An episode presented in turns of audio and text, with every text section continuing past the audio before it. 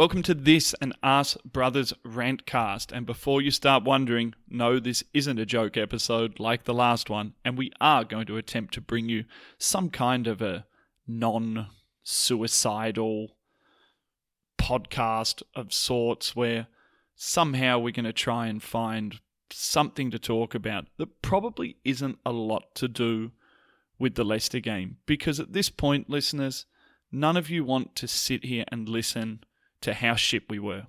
You all watched it. We all watched it. We've all watched the last three games. I don't think we really need to to rehash it.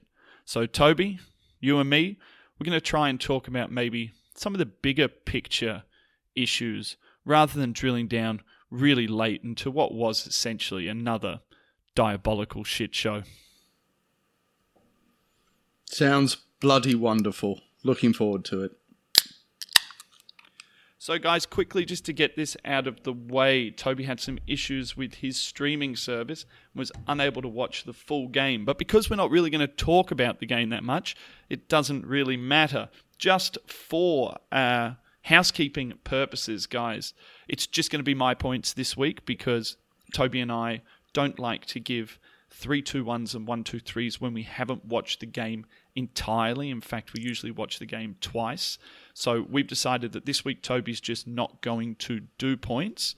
And uh, since I have watched the game, I'm going to throw mine out. So, guys, my three points, my man of the match was Bernd Leno, nine saves.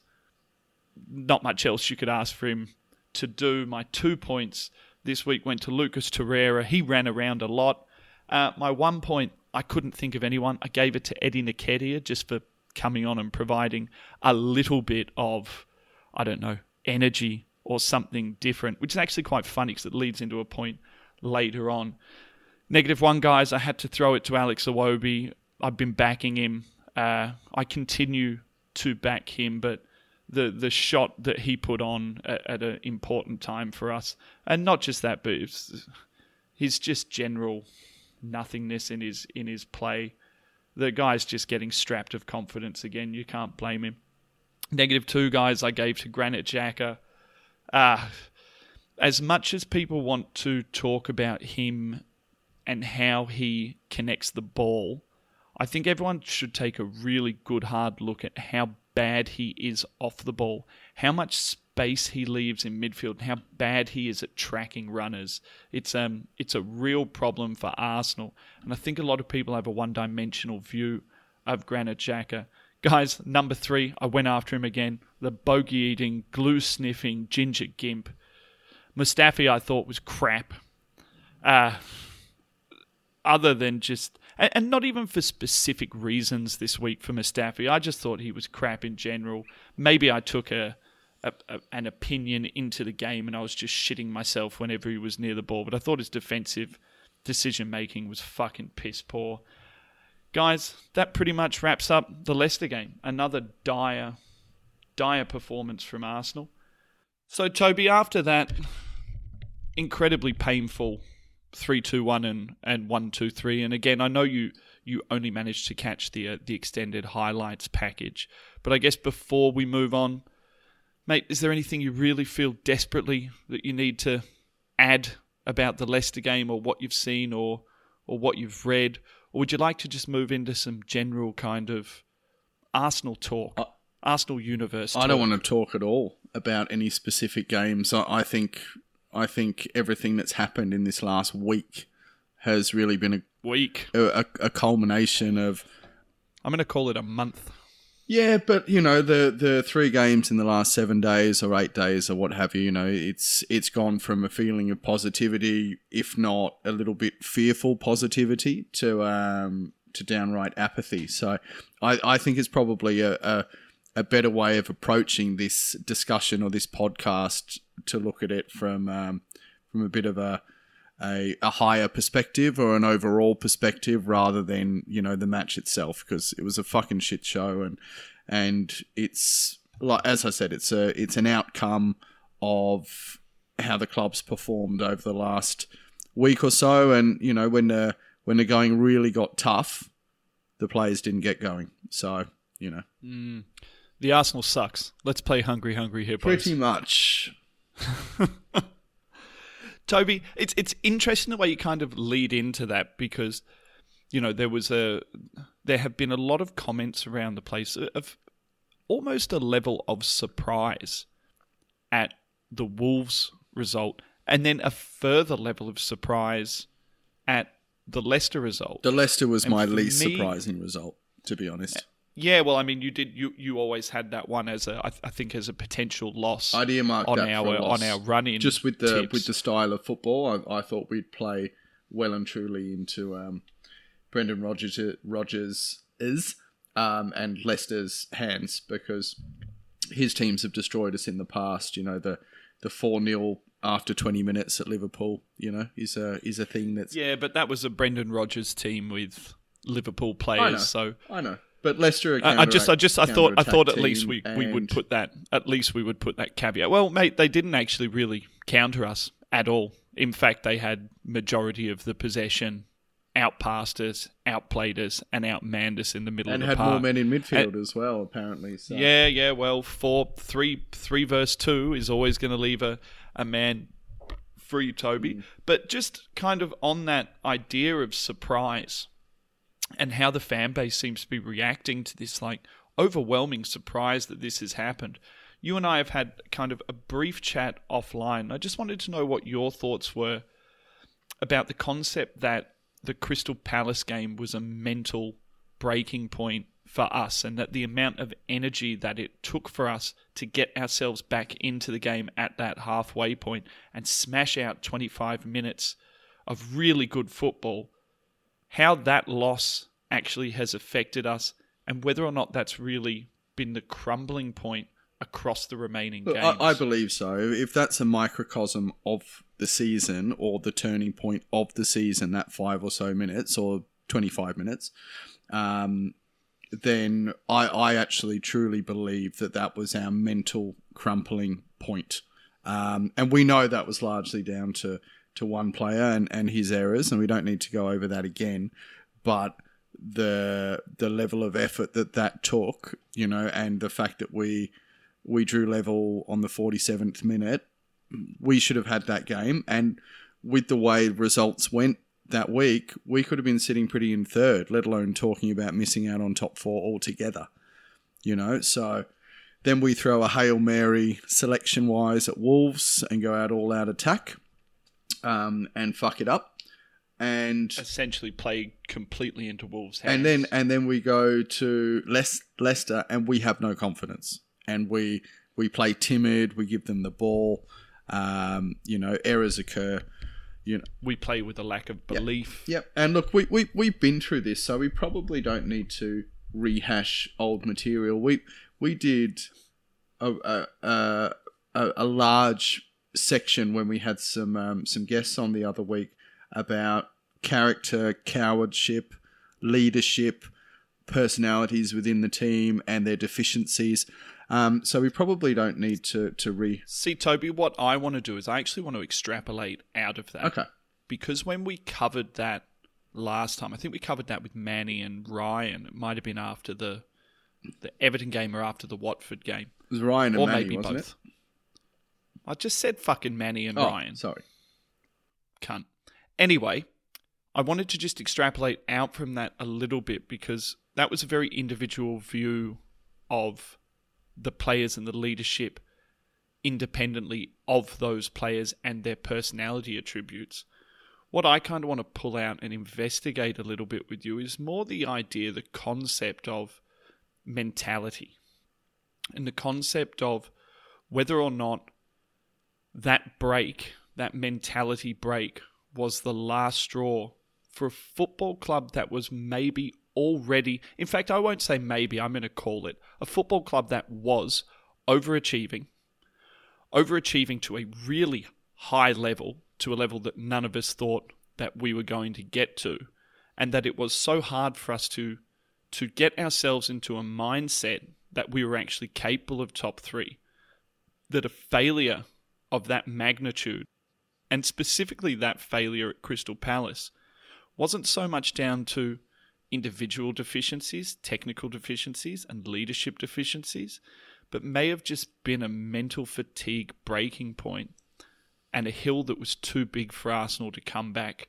and overcome this far into the season with this many injuries and this much physical fatigue.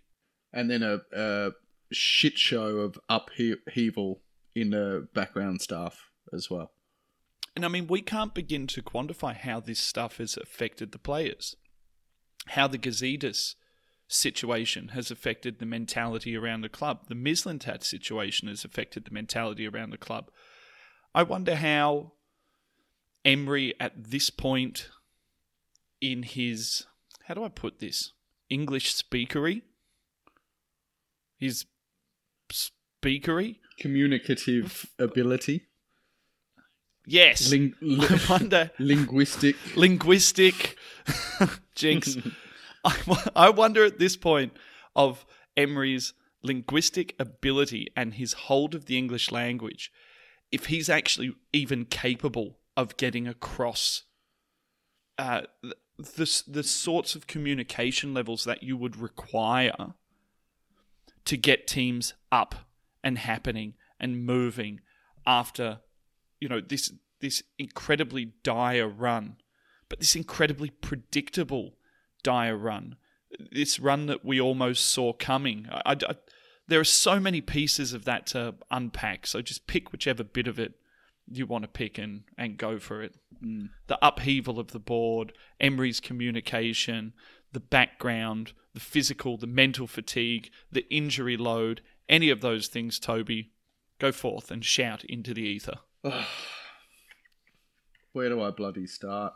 Look, with the with the language thing, I think with any leadership role, use of language is or, or communication is one of the what nine tenths of the battle. Yes, would you agree with that? Correct. So I live by the bullshit that comes out of my mouth Yes, and how yes, it protects you- me you every do, day. You do.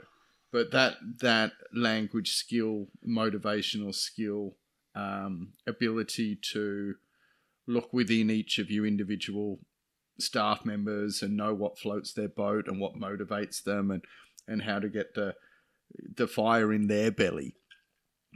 With the way that um, he's able or, or or not, as the case may be, to communicate with, or how we've seen his lack of ability to communicate um, his messages with the media.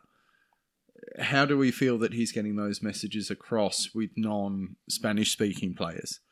So, uh, tie into that the fact that he is a manager who who sets up his team to play the opposition weekly and changes formation and personnel weekly uh, or, or each game, um, and how confused those players would be. Then we enter into the the field of like mental fatigue, um, the injury list, the toll of playing three times a week, still trying to hang on um, in the in the Europa League, and then dealing with the fact that they actually had expectation, and we know the mentality of these players don't handle expectation well. So it almost ties into what we were saying, what we're talking about this this overarching mental fatigue and pressure on the club actually ties into what we were saying a couple of weeks ago. That on top of that, you then don't have independently strong characters to be able to drag the boys up by their bootstraps and move forward. Hmm. Hmm. On what level, Toby, do you think? I'll rephrase that. Toby, do you think that we have overachieved, and to what level? It's it's hard to say, Max, because I believed. I I believed in the different approach. We've seen performances this year in big games um, and away from home as well. Believe it or not. Um, That would lead you to believe that there was a growth Exactly. in mental exactly. strength. But there has also been a capitulation and ability to fuck ourselves, which is so Arsenal and such a a, a repetition of of you know the last five or six seasons. So it's it's it's a very confusing. I, I actually don't know how to feel. You know, I'm part angry, uh, and part well, I never should have get my got my hopes up in the first place. But I really do believe that we were in a position with how bad the other teams are at this at this end of the league um, that we really should have scraped into the top four at, at the very minimal. Well, in you know, well, that's interesting that you you you you kind of bring up that point about the other teams around us and the surrounding results. And I would kind of put this question to you: How is Arsenal at the moment any different from Manchester United, Chelsea, and Tottenham? well, we- we're the worst squad out of all them, in my opinion. I, I, I kind of meant more on current form. On current form, I think Tottenham have the most amount of points at six. I think Chelsea have three, Man U have two, and we have none in the last however many games. But I just think it, it it's it, it's interesting to think that it's an interesting concept that majority of those teams have gone deep in Europe Mm. and majority of those teams at this stage in the season, when everyone, all the fan bases, and I know guys who are Man U fans who are screaming. I know guys who are Tottenham fans who are screaming. I know guys who are Chelsea fans who are screaming, and we're doing the same thing. And there is a commonality throughout most, and that commonality is that all of those teams went deep in Europe, and all of those teams have played a fuck ton of mm. games. I'd be really interested to have a look at the stats and see what the But we always did. I mean, we, we traditionally we would have gone further in the FA Cup and still been juggling. You know, I mean, Champions League. I don't know whether going far in the FA Cup is the same as going far in Well, how, how so? Because how you, so? And well, then we would have the done add in the travel, add in the travel, Yeah, and we would have done League Cup as well. So I, I, I just Yeah. don't buy into that. I, I think professional football sides are use you know, and a, and a massive squad as well. What about when you roll injuries into that, and you roll? No, but that's more the part that I'm saying. I don't think that's the case so much for the for the other teams. I mean, don't forget, uh, it's it's an incredibly intense league. It's a long league.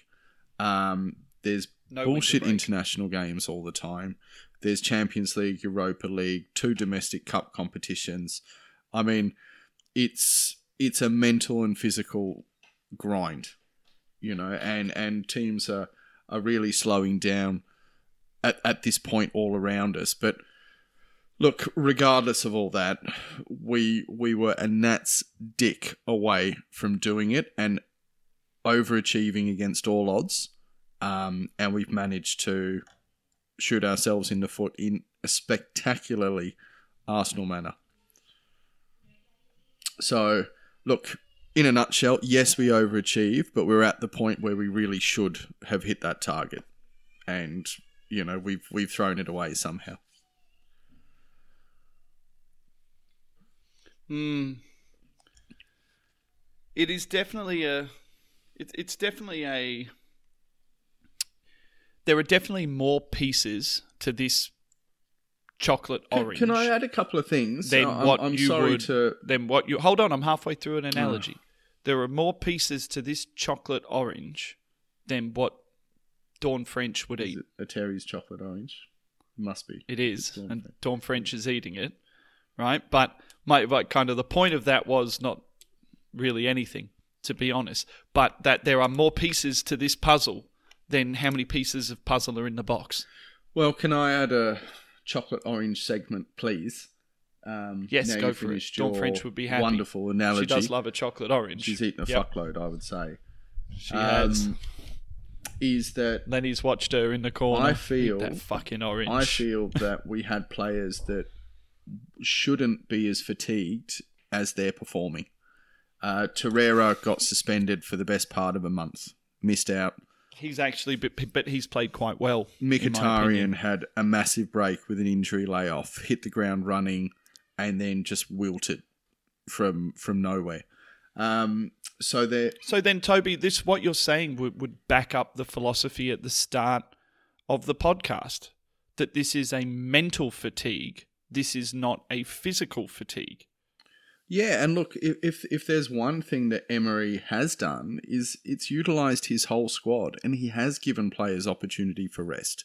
He hasn't constantly played Aubameyang and Lacazette, even though we don't have a third striker. He hasn't always played Mkhitaryan. He hasn't always played Ramsey. He hasn't always played Özil.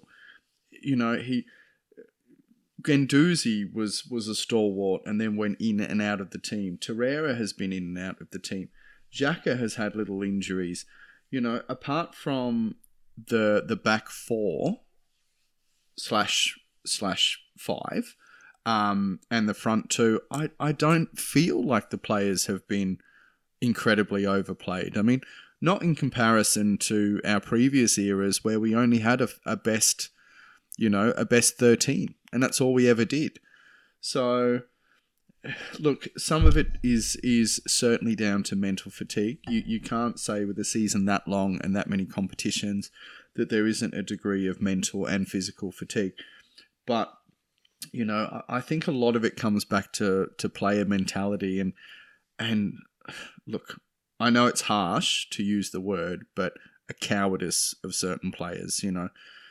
It just an inability to not just affect the game, but to show up in the one-on-one battles fight. which are required. to fight Toby. Exactly. Is what you're saying. Exactly. So when you're To- losing to, every to fight for the to fight for the Exactly. So when you're your losing neck. every 50-50 and then you're losing every second ball, even if you're technically superior to the team that you're playing, you will lose. which they are, yeah, which which Arsenal are, and I would argue that that squad, and we'll we'll go into this later on when we ta- start to actually talk about the the squad as a whole. But I, you know, and it's not a hard argument, but I would argue that that squad is technically more capable than any of the three teams that we've lost. Mm. Do you know that there's only there's only a couple of players in that team that I believe have mental toughness and show show a body language of self belief, and that's Bernd Leno, and that's about it. Sokratis potentially. Um, Bernd Leno, Lucas Torreira, Sokratis, essentially a lot of the new spine that we bought. well, Uh, I think I think that um, Aubameyang shows a great deal of mental toughness because he's someone who can miss and keep yeah, missing. and he keeps his head up and and, get up and and shows go again like and keeps his he head up. enjoys his football. I think Lacazette is or has shown across this season that he has mental toughness, and that's actually because there have been times when he has lost his mental toughness, and I feel like he's grabbed it and pulled it back. A couple of times he's been sooking, and then he was throwing his gloves, and he was smart enough, emotionally intelligent enough to be able to then realize that he was having a hmm. sook and start. Well, when he worked the you know, crowd calm- that game after, yeah, that's what I mean when he calmed the crowd down. So I would say that that's a level of mental toughness. I'm looking right through the center of the team, and I'm thinking, no, there's some there's some some toughness there. But I think the problem is is that you know it's not an individual sport. It is a team sport. I think football is maybe the ultimate team sport because it can be one or two levers of the machine not levering cogs. and the mm-hmm. whole and the whole machine stops making light globes.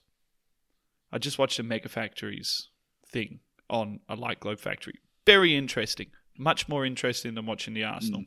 But you know, it, it only takes like one part of that production line to break down. That would have been a much better analogy, Max. It only takes one part of a production line in a factory to break down, and your koalas don't have caramel in them anymore. Good work, Max. Yep. Good work.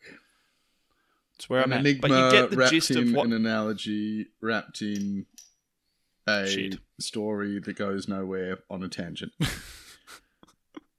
Well, we've got to go fucking somewhere. This is the I. Arse Brothers. But you, but you get what I mean, yeah. Uh, what I mean by that is, it actually, I don't think it takes a, a, a It's very simplistic, of- Max. Any any like engine or mechanical device needs its smallest components to all work harmoniously to actually provide its function. Yes. Yeah. And the function of a caramello koala is to be a koala and be full of caramel. Yes.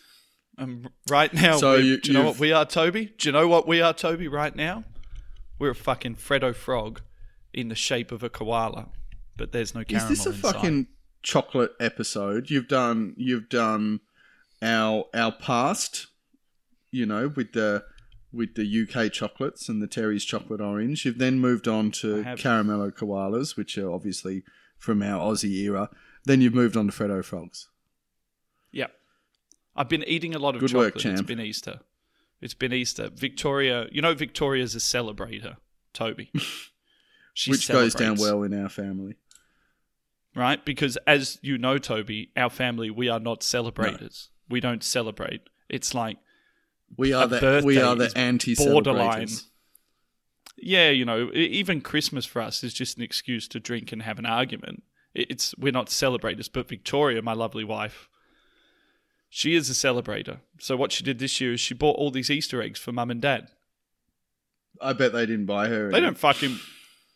No, they did fucking. No one bought me shit. I, did you get a fucking Easter egg from mum? No, No, I got fuck all and either. I didn't buy. It. So she I didn't bought all buy these any Easter for, eggs. for Hugo or Mel. I didn't buy any for Victoria, much to her dismay. So she bought all these Easter eggs, right? And put them in the fridge. And so I opened them up and I ate one.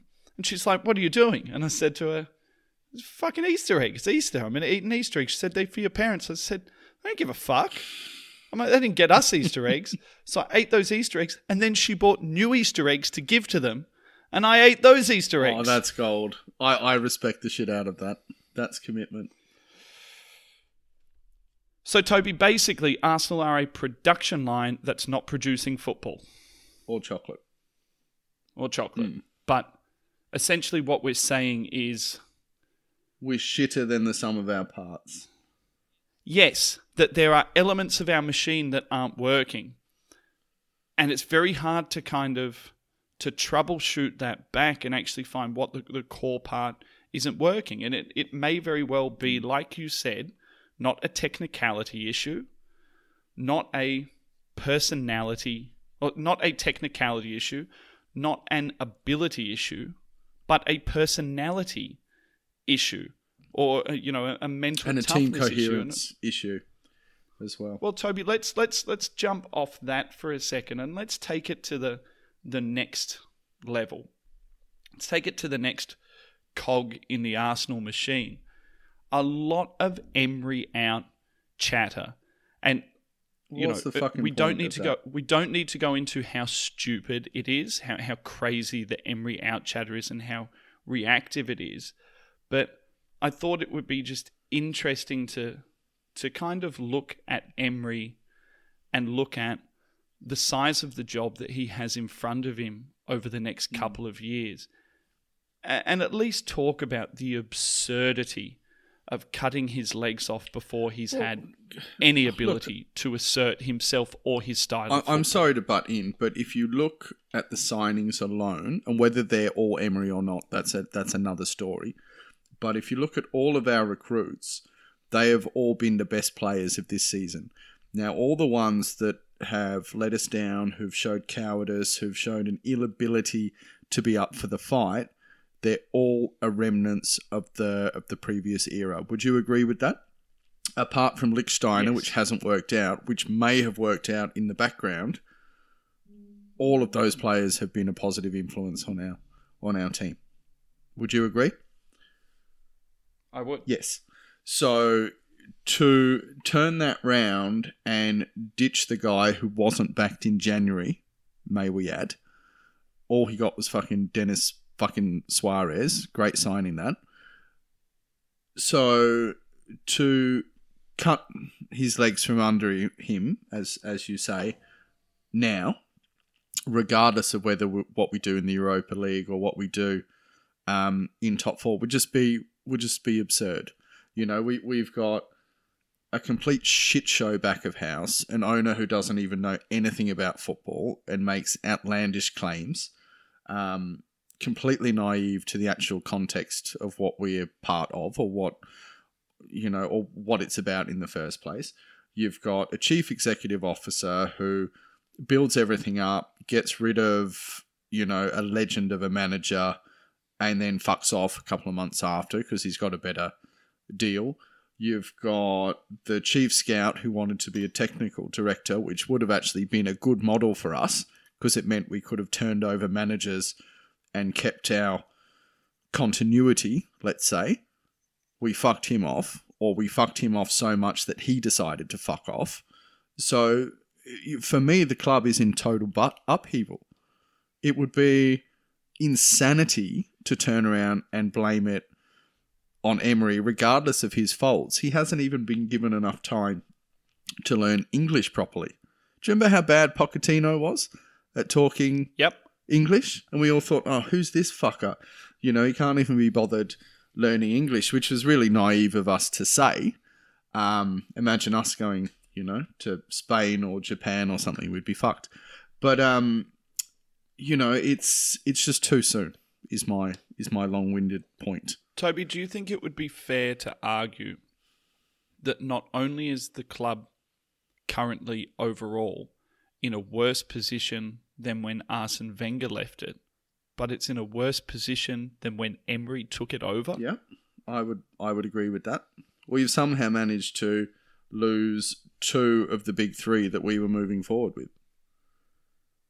That was the club structure. They were supposed to be the new fucking A team, and then the manager was supposed to become more disposable to move beyond the era where we were relying on one person.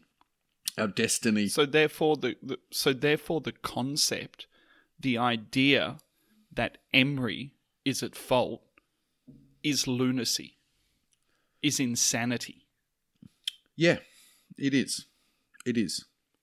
Although I still think he should have he should have got his team up to scrape past um, this current predicament. You know, one one more point even would still have us in the race, let alone one more win from the last three games. So, you know, Look, without without some kind of deep expose, you know, one-on-one interview with Arsenal players, having them talk about the manager behind his back, we're never going to know how Emery attempts to prepare the players, how his coaching staff attempt to prepare the players. I refuse to believe that Emery's, Emery has run into any of these games without without a plan and a strategy and an idea of how we were going to progress and how we were going to do things. And it's, it's interesting because we, we look at things and we point fingers at failures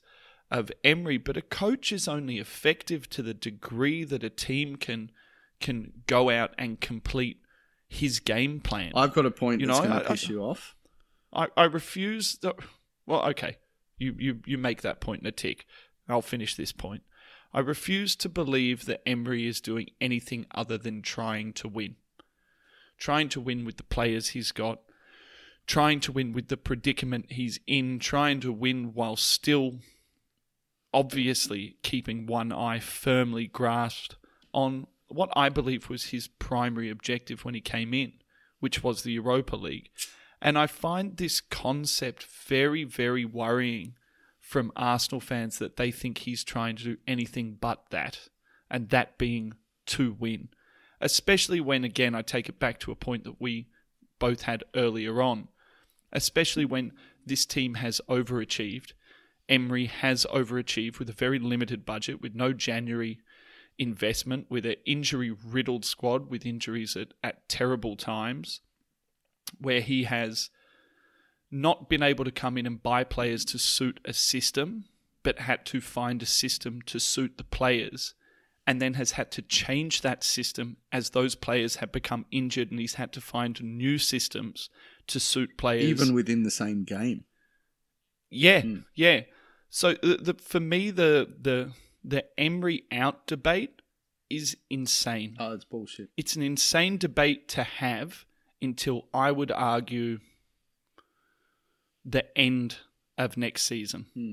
And something interesting on that, Toby, the Arsenal board gave him a two-year contract with an option of a third. A two-year contract with an option of a third. He was a ferryman. That's that's that's what he was. And I hope my my hope of hopes because I do really like Emery So Toby. I. I really like him, and I want him to achieve, and I want him to be good. I think want the him players have let him down overall. I think he has his faults. Which takes me back to what I said earlier, Toby. I do not believe that Emery is putting them out in a system to lose or putting them out in the system to fail. And what he's actually I doing, I just think that the personnel is- might be leaving him short. he's empowering his squad. He's backing his second and third tier players to get the job done. So which is more than what other clubs do, Exactly. and more than what other managers Exactly. do. In fact, it's more than what fucking Arsene Wenger Yeah. did. Yep. Yep. Now, the point I was going to make before was the resurgence in form came when Ramsey came back into the team, and the lack of leadership on the pitch and desire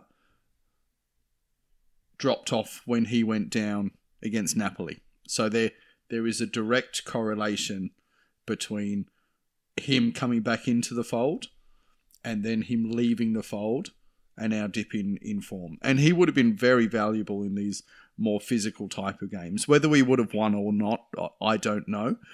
But But he was always destined for an injury, Toby. But- the only reason why he's been able to be this effective 'cause he's been is managed because well. of the degree that he's been managed. now my to. point within a point was that the moment, and this this ties in with his contract stuff.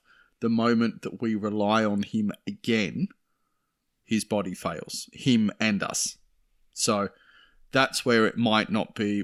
My previous point uh, from previous pods was that it's actually quite a good breakup.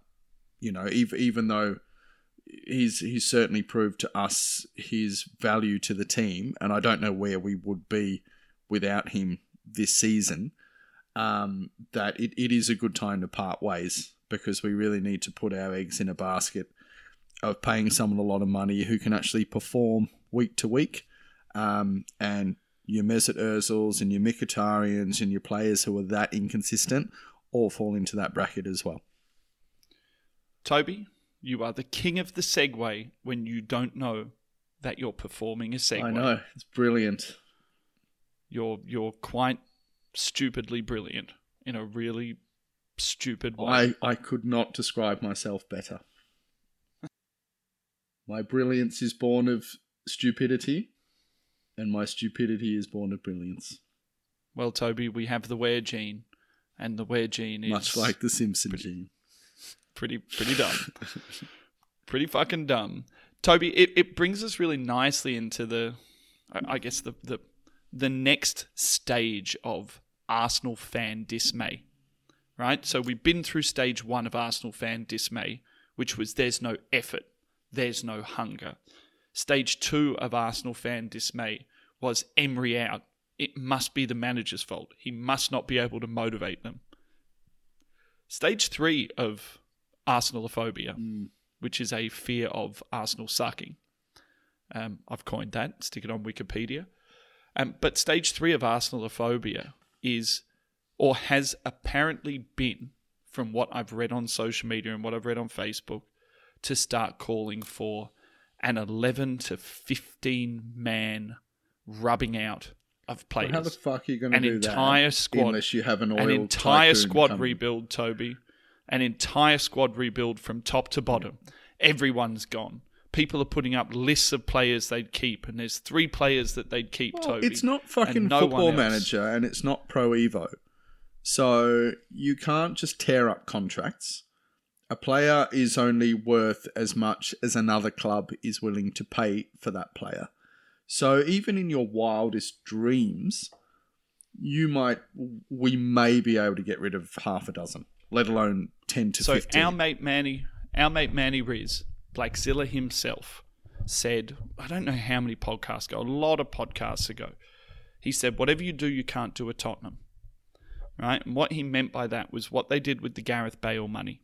yeah, where was essentially. Tottenham- Yeah, where essentially Tottenham in a in some kind of like a mad rush to get to the top and actually utilize all of the Gareth Bale money. Tottenham went out and bought six players. Yeah. I think there's one player of that six players who were all at premium cost and premium still money. there. There's one player who's still there He and he does not get a start. And there's yeah, Yeah. Erik Lamela doesn't even get a start Yeah. all the time.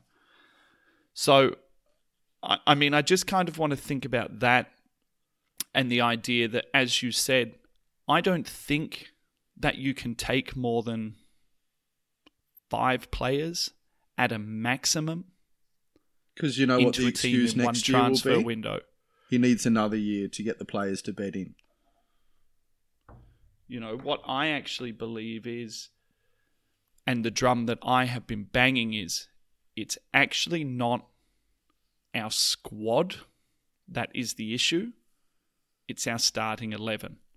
And by that, Toby, what I mean is I genuinely believe that Granit Xhaka, Henrikh Mkhitaryan, Alex Iwobi, Sead Kolasinac are all actually squad players, are all actually 25 to 30 game a year players who should be fighting for a position, not being names that we're actually leaning on, names that we're relying on.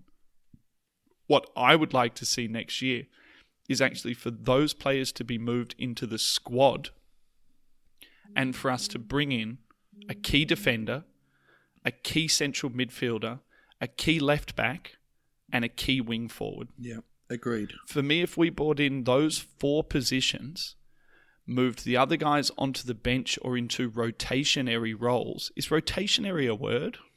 Yeah, I, thi- I think it Rotative? is rotationary. That's fine. Rotative? Is That's rotative not a word? All right. So they need to be moved into rotative roles. And we actually need to go out and buy one genuine leadership defender, one genuine central midfielder who's going to provide Torreira with both ball movement, body movement, physicality, and passing. We need to buy a left back who's capable of actually replacing Monreal. And I don't mean this year's Monreal. I mean the Monreal who we were calling a couple of years ago arguably the best left back in the Premier League. Yeah. And we need to bring in a wing forward of world class stature. Now, for me, that's a much more realistic view. So of how many players club. is that? That's four. Four. That's four players. That's then- me literally keeping everyone else. And then what I would do is I would raise the money by selling fringe players and promoting from within because we know we have players. So so for me, look, check is there's a there's a lot of money coming in regardless, Toby, from new sponsorship money, from the forty million. I put that in heavy quotation marks. It's a load of shit. There's a lot of articles out there, guys. Have a read on how transfers actually work. You don't pay up front. There's lots of great stuff out there. But for me, you know, we are losing Petr. We gain his wage. We're losing Aaron Ramsey. We gain his wage. We will sell Mustafi. You know, we, we will gain some money from there. We will sell Elneny. We will gain some money from there. I'm not big on bringing Reiss Nelson into the fold, Toby. I, I would rather see Reiss Nelson left out on loan in Germany to develop because I'm actually worried that the desire to bring him in negates the requirement for us to go get someone who is actually genuinely world class. yeah, well, I it uh, that for me depends on whether we keep Welbeck or not. I, I've got Welbeck coming back. I tell you who else I've changed my tune on, Toby. Mkhitaryan, he can I've got Callum. off. No, no, no. I've got Callum Chambers coming back. I've got Callum Chambers coming back to the club and fighting for a position. We need four centre backs. So for me, I have Callum Chambers, Sokratis, Rob Holding, and we go out and buy someone Yep, serious. And Mavropanos on loan. Mavropanos goes out on loan, or Mavropanos stays and even in the under the 21s. He's barely played We've football. almost killed that prick trying to. I would be very surprised, Toby. I'm going to call it now. I think Koscielny will retire at the end of this season. I think that he is managing himself in one great last hurrah And he's almost done it. to try and. He he almost did yeah, he has. He's He al- almost almost, carried us on his back and his one fucking Achilles. Yeah. Yeah. But I mean, what do you think of that, Toby? What do you think of the idea of, of next year essentially having a bench, a bench that might read Xhaka, Mkhitaryan, Iwobi, Kolasinac, Welbeck, Ainsley Maitland-Niles? I think it's a fucking good squad, personally. But you promote all them to the first team, and you sort of go meh. So But you shouldn't, in a squad, you shouldn't have to promote them all into the first team. And theoretically, Toby, if you promote all those guys into the first team, you're where we are when we're at our strongest this year. And that's the point that I'm trying to make. Yeah. I think our one of our fundamental issues are we have too many players in our starting 11 who are actually squad players who should be pushing someone better than them. And if those players aren't good enough, who are they learning off? Who are hmm. they striving to become? We talk about competition for places. I think there's a lot of players in that Arsenal squad who look beneath them, look below them, and think, you're not having my spot. Yep.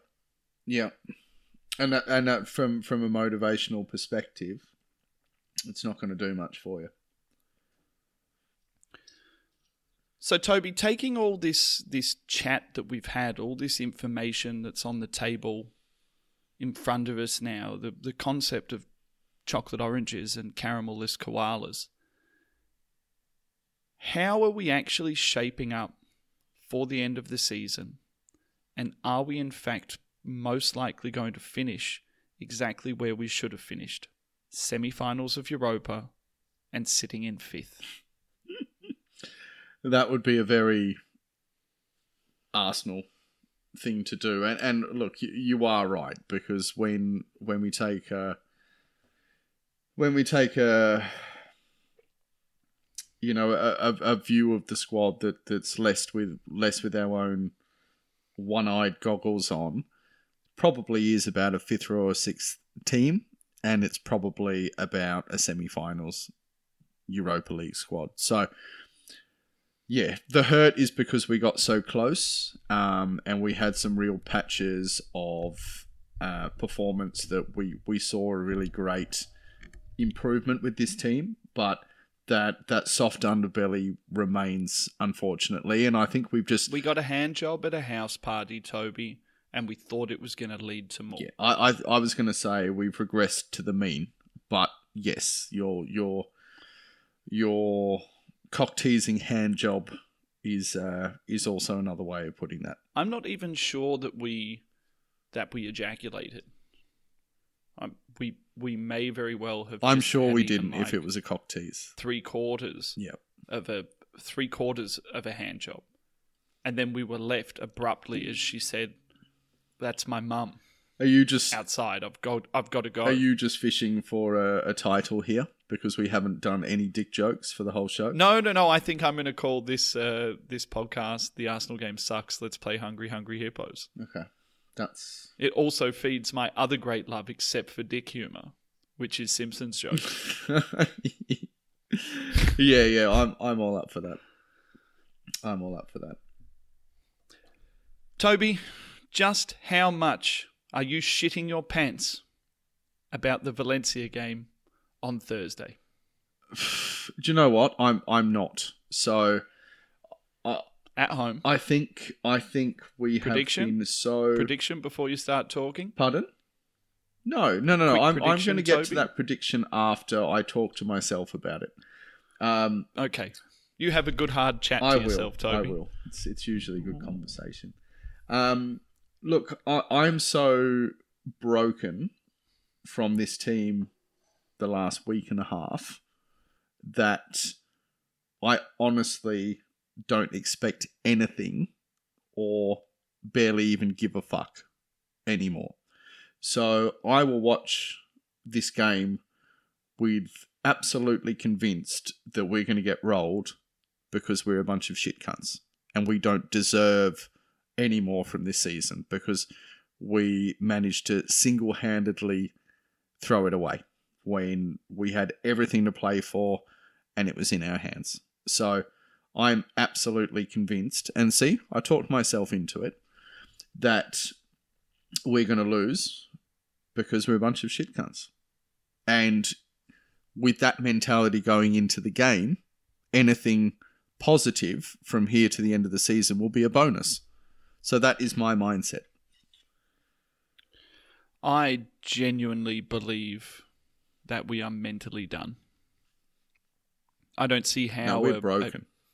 I don't see how a, a Europa League tie can change the way that we are, the way that we that we feel. I mean, I can only imagine that we're going to go out at home with a back four: Maitland Niles, Koscielny, Sokratis, uh, Kolasinac, Iwobi Torreira, Xhaka. Iwobi, Torreira, Xhaka, Ozil, Aubameyang, Lacazette. Because you've got to go all out. You've got to put all your attacking assets. We don't have that many other people, so that kind of be a two up front. Yeah, and I'm a- and I'm not having Mkhitaryan and Özil in the same team, so he can sit on the bench.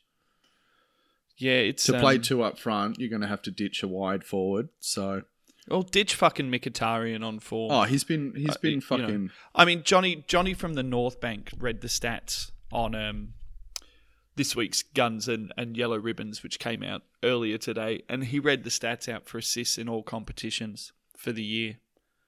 You know, and it's pretty dire reading for Mesut Ozil. So four four assists for Mesut. He is out assisted by Monreal, by Torreira, by Mkhitaryan, by Iwobi, by Lacazette, by Aubameyang.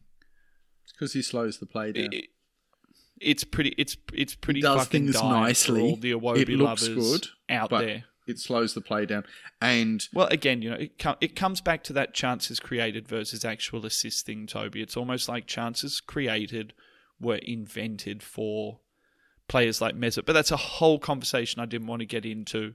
I thought we'd gone almost an entire podcast without mentioning him and his bruised foot and why he didn't play against Leicester. But my score prediction, Toby, for the Europa League tie.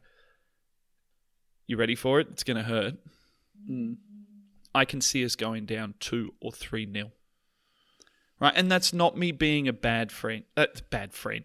You're a bad friend. That's not me being a bad fan.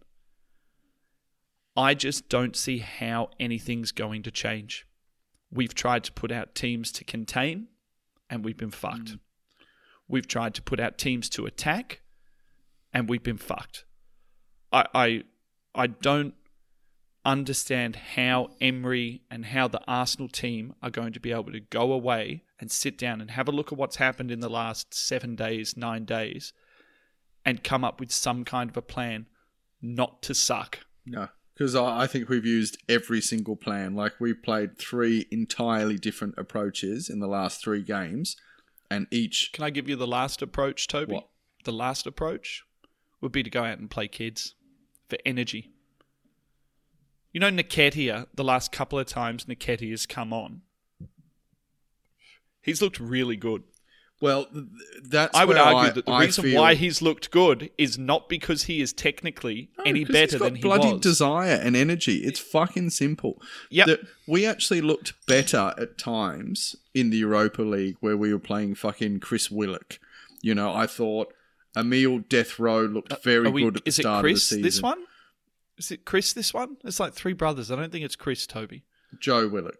Is this this one's Joe? Anyway, anyway, I, I think some of that rotational stuff, giving kids an opportunity, um, you know, like their first cap type of thing, and how much that means to a player, and how much they're going to give. I, I know, I know. There's a fear of, you know, clutch moments in a game where inexperience can lead to bad things happening, but you know the extra pep of uh, you know of someone getting their opportunity and integrating them into the team. You know, it, it could have done maybe a little bit more I'm just looking for at something this end of the season. Toby. But like I said, Emile Smith Rowe before he got his hip injury or whatever, before he went on loan, looked shit hot and looked like he could have, um, you know, covered Welbeck and Iwobi um, and Mkhitaryan at some point. I thought Willock looked really good at times.